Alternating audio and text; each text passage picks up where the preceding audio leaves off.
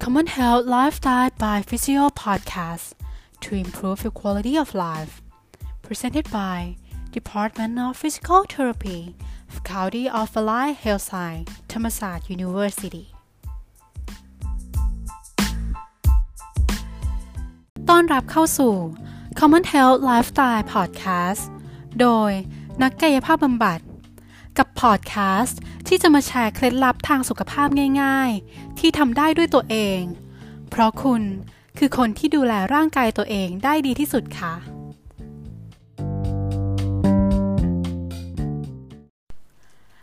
สวัสดีค่ะคุณผู้ฟังทุกท่าน ดิฉันกุณิดาเหลืองพัฒนา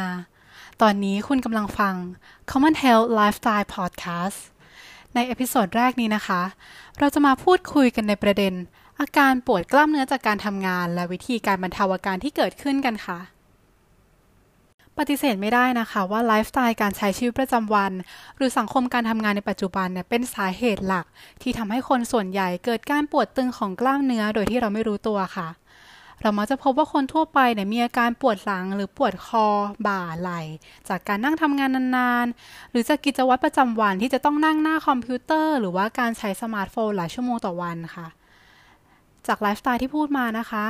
ในช่วงแรกๆเนี่ยอาจจะไม่ได้เกิดปัญหาอะไรหรอกค่ะ แต่ถ้าเกิดว่าเราเนี่ยใช้ชีวิตแบบนี้ต่อไปเรื่อยๆ ปัญหาความปวด เมื่อย ล้า ตามมาแน่นอนค่ะ คนไข้หลาย ๆ คนที่มาหานักกายภาพบำบัดเนี่ยมักจะบอกว่าใช้ชีวิตตามปกติ ไม่ได้เกิดการบาดเจ็บมา แต่อยู่ๆก็มีอาการปวดขึ้นมาแบบไม่ทราบสาเหตุก่อนอื่นเราต้องมาทำความเข้าใจกันก่อนนะคะว่า แค่นั่งเฉยๆทำไมถึงเกิดอาการปวดขึ้นมาได้ ร่างกายของคนเราประกอบด้วยกล้ามเนื้อที่ทำงานโดยการหด คลาย เพื่อช่วยในการเคลื่อนไหวหรือทำกิจกรรมค่ะ ทีนี้เรามาดูกันค่ะ เวลาที่เราต้องนั่งทำงาน หรือก้มศีรษะเมื่อใช้สมาร์ทโฟนเป็นเวลานาน โดยที่ไม่ได้ขยับตัว กล้ามเนื้อเนี่ยก็ต้องหดเกรงค้างไว้ เพื่อพยุงให้เราทรงท่าอยู่ในท่านั้นๆ ได้ค่ะและเมื่อกล้ามเนื้อเนี่ยถูกดึงรั้งเป็นเวลานานหลายชั่วโมงต่อวัน โดยที่มันไม่ได้พักนะคะ ก็อาจจะเกิดอาการตึง เมื่อยล้า การหดตัวค้างซ้ำๆอาจจะทำให้กล้ามเนื้อเนี่ยมีการขมวดเป็นปมค่ะ แล้วก็เกิดเป็นก้อนๆได้ โดยที่เราเนี่ยพบบ่อยบริเวณคอบ่าไหล่นะคะทำให้เลือดเนี่ยไหลเวียนไม่ดี ความยืดหยุ่นของกล้ามเนื้อก็ลดลงค่ะ เกิดเป็นจุดกดเจ็บเมื่อเราเกิดอาการปวดเมื่อยมากๆ เราก็มักจะหาวิธีการผ่อนคลาย เพื่อบรรเทาอาการปวดกันใช่ไหมคะ วิธีหนึ่งเนี่ยก็คือการนวดค่ะ จ้าปมนี้นะคะก็คือจุดที่หมอนวดกดแล้วเรารู้สึกเจ็บค่ะ รู้สึกว่ามันโดนนั่นแหละค่ะ ทีนี้นะคะเราลองมาฟังกันค่ะว่า การนวดเนี่ยทำให้เกิดการผ่อนคลายลดปวดได้จริงหรือเปล่า ขอต้อนรับนะคะ คุณสุยสศิประภาธรรมบันดาลสุขค่ะ สวัสดีค่ะ สวัสดีค่ะ นั่นสินะคะ เมื่อเรามีอาการปวด ในสิ่งแรกที่เรามักจะนึกถึงเลยก็คือการนวด ยิ่งมีคนมานวดให้ก็คงจะดีไม่น้อยใช่ไหมล่ะคะ แล้วการนวดคืออะไร ในบางคนอาจจะคิดว่า การนวดก็คือการใช้มือทั้งสองข้างมาบีบๆในส่วนที่เราเจ็บ ก็เพียงพอแล้วที่จะลดปวดได้ ในการนวดนี้นะคะก็ได้มีงานวิจัยทำการทดสอบในผู้ที่มีอาการปวดกล้ามเนื้อ โดยใช้วิธีการนวด 30 นาทีทำประมาณ 2 ครั้งต่อสัปดาห์ ติดต่อกันเป็นระยะเวลา 5 สัปดาห์ค่ะ ภายหลังจากการทดสอบ ก็จะพบว่าผู้เข้าร่วมนะคะ มีระดับความวิตกกังวลที่ลดลง มีฮอร์โมนความเครียดที่ลดลง มีอาการปวดกล้ามเนื้อที่ดีขึ้น และก็ทำให้ผู้เข้าร่วมวิจัยทุกคนนะคะ มีอาการนอนหลับที่สบายได้ดียิ่งขึ้นค่ะแต่ก็มีในอีกกรณีที่การนวดอาจจะไม่ใช่ทางออกในการลดอาการปวดได้ ในกลุ่มคนที่มีอาการปวดและชาราวร่วมด้วย ไม่ว่าจะเป็นอาการปวดหัวที่เกิดจากไซนัสอักเสบ อาการปวดคอที่มีการชาร้าวไปจนถึงบ่าไหล่แขนขาอ่อนแรง ในกลุ่มคนที่รู้สึกปวดไหล่จนไม่สามารถขยับแขนได้ มีอาการอักเสบ ปวด บวม แดงร้อนร่วมด้วย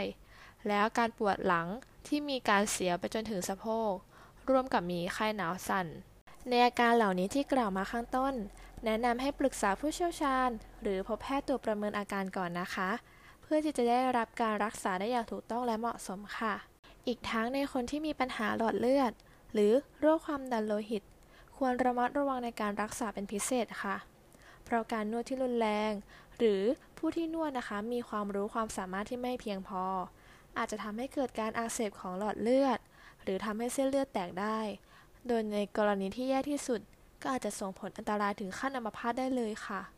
การนวดจึงเป็นอีกวิธีที่ช่วยในการลดปวดกล้ามเนื้อ และความร้าจากการทำงานได้ หากเราเลือกนวดให้เหมาะสมกับอาการและโรคที่เป็น ไม่ว่าจะเป็นอาการปวดกล้ามเนื้อ อาการปวดจากเลือดไหลเวียนไม่สะดวก และการปวดจากการยึดติดของเยื่อพังผืดสามารถลดลงได้ดี เมื่อใช้การนวดในการบำบัดรักษา เราพูดมาถึงตอนนี้ ทุกคนคงคิดแล้วใช่ไหมคะ ว่าการนวดนั้นดีจังเลย ไม่ปฏิเสธค่ะ ว่าการนวดนั้นจะช่วยลดปวดได้ แต่ว่าผลของการนวดนั้น จะอยู่ได้ไม่นาน เมื่อกลับไปใช้งานอีกครั้ง นั่งในท่าเดิม อาการปวดเดิมๆก็จะกลับมา แล้วเราก็จะกลับไปนวดเหมือนเดิมวนลูปอยู่แบบนี้ตลอดไป แต่ไม่ต้องกังวลไปนะคะ เราสามารถลดปวดได้อย่างยั่งยืน และบรรเทาอาการปวดได้ระยะยาว เพราะ อาการปวดที่เกิดขึ้น มาจากกล้ามเนื้อที่ทำงานมากเกินไป และอ่อนแอ เราก็สามารถแก้ไขได้ด้วย การเพิ่มความแข็งแรงของกล้ามเนื้อ นั่นก็คือการออกกำลังกายนั่นเองค่ะ หลังจากที่เราได้รับความรู้เรื่องการนวดกันไปแล้ว ก็จะขอต้อนรับคุณฟ้าธัญวันสุนทรกิตติสกุล ที่จะมาช่วยแนะนำการออกกำลังกายเพื่อลดปวดกันค่ะ ฟังมาถึงตอนนี้แล้วหลาย ๆ คนอาจจะสงสัยว่า การออกกำลังกายเนี่ยมันสำคัญยังไง แล้วทำไมเราต้องออกกำลังกายด้วย ในเมื่อปัญหาที่เรามีเนี่ยมันก็มีแค่อาการปวด ถ้าอาการปวดหายไปแล้ว มันก็น่าจะเพียงพอแล้วหรือเปล่า แต่จริง ๆ แล้วมันมีมากกว่านั้นค่ะ มันเป็นเรื่องของความสมดุล ทุกสิ่งทุกอย่างต้องการความสมดุล ร่างกายของเราก็เช่นกันมันเป็นความสมดุลระหว่างสมรรถภาพของร่างกาย การใช้ร่างกายของเรา ถ้าเมื่อไหร่การใช้ร่างกายนั้นมากกว่าความสามารถที่ร่างกายมี นั่นแหละค่ะ สาเหตุของอาการบาดเจ็บ และเมื่อเกิดอาการบาดเจ็บแล้ว หลายๆ คนมักจบการรักษาอยู่ที่การลดปวด แล้วก็กลับไปใช้ชีวิตตามเดิม สุดท้ายก็วนอยู่ที่การเจ็บป่วยซ้ำๆซ้ำๆไม่ว่าจะเป็นที่เดิมหรือว่าที่ใหม่ แต่ว่าร่างกายก็ยังปวดเมื่อยอยู่เหมือนเดิม มันมีปัจจัยสำคัญอยู่ที่ว่าสมรรถภาพความสามารถและความแข็งแรงของร่างกายเนี่ย มันยังไม่ได้ถูกพัฒนาขึ้นเลย เรายังไม่ได้เสริมความสามารถของร่างกาย แต่เรายังใช้ร่างกายนั้นเหมือนเดิม เหมือนกับว่าเราไม่ได้ซ่อมแซมที่โครงสร้างจริง ๆ ค่ะ เหมือนร่างกายมันก็ยังไม่ได้รับการแก้ปัญหาที่ตรงจุด ดังนั้นพอเรากลับมาใช้งานกลับมาใช้ชีวิต มันก็จะกลับไปบาดเจ็บตามเดิม ทีนี้ถ้าเราจะมาพูดถึงวิธีการเสริมสร้างสมรรถภาพ ความแข็งแรงให้กับกล้ามเนื้อและร่างกายของเรา วิธีที่ทุกคนนั้นนึกถึงอยู่แล้วในใจตอนนี้ก็คือการออกกำลังกายค่ะ การออกกำลังกายเสริมความแข็งแรงให้กับร่างกายนั้น ขอแบ่งออกเป็น 2 กลุ่มใหญ่ ๆ นะคะ กลุ่มแรกเลยก็คือกลุ่มของความแข็งแรง แล้วก็ความทนทานของกล้ามเนื้อ ความแข็งแรงเนี่ยจะเปรียบเทียบได้เหมือนกับกระเป๋าใบหนึ่งที่ทั้งหนาทั้งแข็งแรง สามารถจุของได้เยอะและหนักไอความจุของได้เยอะและหนักเนี่ยในกล้ามเนื้อของเราเนี่ยมันก็เปรียบเหมือนกับว่า เราสามารถทำงานได้เยอะแค่ไหน ก็เหมือนกับว่า เราสามารถยกของได้หนักแค่ไหน ถ้ากล้ามเนื้อเราบางๆรีบๆไม่แข็งแรง แล้วก็ไม่สามารถที่จะยกน้ำหนักได้เป็น 10บสโลได้ กับอีกคนหนึ่งที่ออกกำลังกายมาสม่ำเสมอ กล้ามเนื้อเขาได้รับการฝึกฝนมาอยู่สม่ำเสมอ เขาก็ค่อย ๆ เพิ่มความแข็งแรง เพิ่มเพิ่มเพิ่มไปเรื่อยๆ จนได้สมรรถภาพที่ยอดเยี่ยมได้ ส่วนอีกคำหนึ่งก็คือคำว่าความทนทานของกล้ามเนื้อ ความทนทานเนี่ยถ้าจะเปรียบเทียบเหมือนกับกระเป๋าแบบเมื่อกี้นี้ก็คือ ดูว่ากระเป๋าใบนี้มันจะสามารถใช้ไปได้นานสักแค่ไหน ร่างกายของเราเนี่ยก็เหมือนกับว่า เราจะสามารถทำกิจกรรมนั้นๆ ไปได้นานแค่ไหน อย่างเช่น บางคนเดินได้ 5 นาทีก็เมื่อยละ บางคนวิ่งเป็น 10 กิโลเลยถึงจะเมื่อย หรือว่าบางคนเนี้ยนั่งได้แป๊บเดียวก็เมื่อยคอบ่าไหลไปหมดแล้วอันเนี้ยแหละค่ะ มันสอนถึงว่าความทนทานของกล้ามเนื้อของเรามันมีเยอะน้อยแค่ไหน ซึ่งการออกกำลังกายแบบเพิ่มความแข็งแรงกับเพิ่มความทนทานนี้ สามารถทำได้ง่าย ๆ เลย การออกกำลังกายแบบ weight training เนี้ยปัจจุบันสามารถทำได้ง่ายมากๆ แล้วก็มีหลายตัวเลือกมากๆเลย อย่างเช่นหลายๆ คนจะชอบทำก็คือออกกำลังกายตามคลิป YouTube จะเป็นการออกกำลังกายแบบ weight training ก็ดีหรือว่า weight lifting ก็ดี อย่างเช่นว่าเรา squat ไปด้วย ยกดัมเบลไปด้วย หรือว่า lunge sit up หรือว่า side lunge อะไรประมาณนี้ ก็จะเป็นการออกกำลังกายเพื่อเพิ่มความแข็งแรงให้กับกล้ามเนื้อได้ ส่วนการออกกำลังกายเพื่อเพิ่มความทนทานของกล้ามเนื้อเนี่ย มันจะเน้นจำนวนครั้งว่าเยอะแค่ไหน ความทนทานว่าทนได้นานแค่ไหน จะต่างกับตัวเพิ่มความแข็งแรงแล้วนะคะ ความแข็งแรงเนี่ย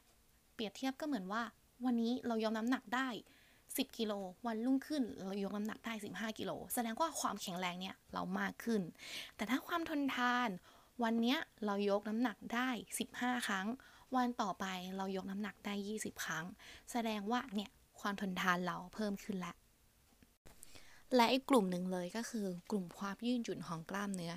กลุ่มนี้เนี่ยเวลามันมีปัญหาขึ้นมา หลายคนมักจะประสบเลยก็คือ การปวดและการตึงกล้ามเนื้อ อย่างเช่น ปวดตึงคอบ่าไหลปวดหลังส่วนล่าง อาการปวดตึงพวกนี้ค่ะ มันมาจากการที่กล้ามเนื้อของเราถูกใช้นานๆ เวลาที่เราใช้กล้ามเนื้อนั้น กล้ามเนื้อก็จะมีการเกร็งตัว หดสั้นขึ้น และถ้าเราไม่ได้ไปยืดเหยียดกล้ามเนื้อเนี่ย กล้ามเนื้อนั้นก็จะยังคงความสั้นอยู่แค่นั้น ไม่ได้ยืดออกยาว อยู่ในช่วงที่มันพร้อมที่จะใช้งานได้ เมื่อกล้ามเนื้ออยู่ในสภาพที่ไม่พร้อมใช้งาน มันก็แน่นอนว่าจะเสี่ยงต่อการบาดเจ็บได้ง่ายมากขึ้น ถ้าเปรียบเทียบก็เหมือนยางเส้นหนึ่งค่ะ ที่ถูกตากแดดและเก่าๆกรอบๆ ไม่สามารถที่จะยืดออกได้ แต่เราดันไปใช้งานมัน เอามาลัดถุงพลาสติกอย่างแน่นเลย ลัดปุ๊บขาดปับ๊บกล้ามเนื้อของเราก็เหมือนกัน กล้ามเนื้อของเราขาดความยืดหยุ่นไม่ได้รับการซ่อมแซมเลย อเรามาใช้งานกล้ามเนื้อมากกว่าความสามารถที่มี มันก็จะทำให้กล้ามเนื้อฉีกขาดและบาดเจ็บได้ค่ะ ในวิธีการที่เราจะมาเพิ่มความยืดหยุ่นของกล้ามเนื้อก็สามารถเพิ่มได้ด้วยวิธีการออกกำลังกายแบบยืดเหยียดกล้ามเนื้อ จะออกกำลังกายแบบยืดเหยียดกล้ามเนื้อทั่วไป หรือว่าใครอยากจะชอบเข้าคลาสแบบโยคะหรือพิลาทิสนั้น ก็สามารถเพิ่มความยืดหยุ่นของกล้ามเนื้อได้ดีเหมือนกันค่ะ หลายคนฟังมาถึงตอนนี้แล้วอาจจะมีคำถามว่า ร่างกายของฉันจะยังเปลี่ยนแปลงได้หรอ ออกกำลังกายตอนนี้มันยังจะทันอีกหรอ ทันค่ะ ร่างกายของเราเนี่ยมันมหัศจรรย์มาก และความจริงอย่างหนึ่งก็คือเราเป็นสิ่งมีชีวิต ตราบใดที่เรายังเป็นสิ่งมีชีวิต เรายังไม่ตาย เรานั้นสามารถเปลี่ยนแปลงได้เสมอ ขอแค่เราเริ่มต้นที่จะเปลี่ยนแปลงและกล้าที่จะยอมรับปัญหา และพร้อมที่จะสู้เผชิญกับปัญหา เราก็จะสามารถมีสุขภาพที่ดีได้ค่ะ หวังว่าใน EP นี้จะเป็นแรงบันดาลใจ และเพิ่มแนวคิดดีๆ ให้กับหลายๆ คน ลุกขึ้นมารักษาสุขภาพและออกกำลังกายด้วยกันนะคะ สุขภาพดีๆ สร้างได้เริ่มต้นได้ที่ตัวคุณสำหรับวันนี้ขอบคุณและสวัสดีค่ะ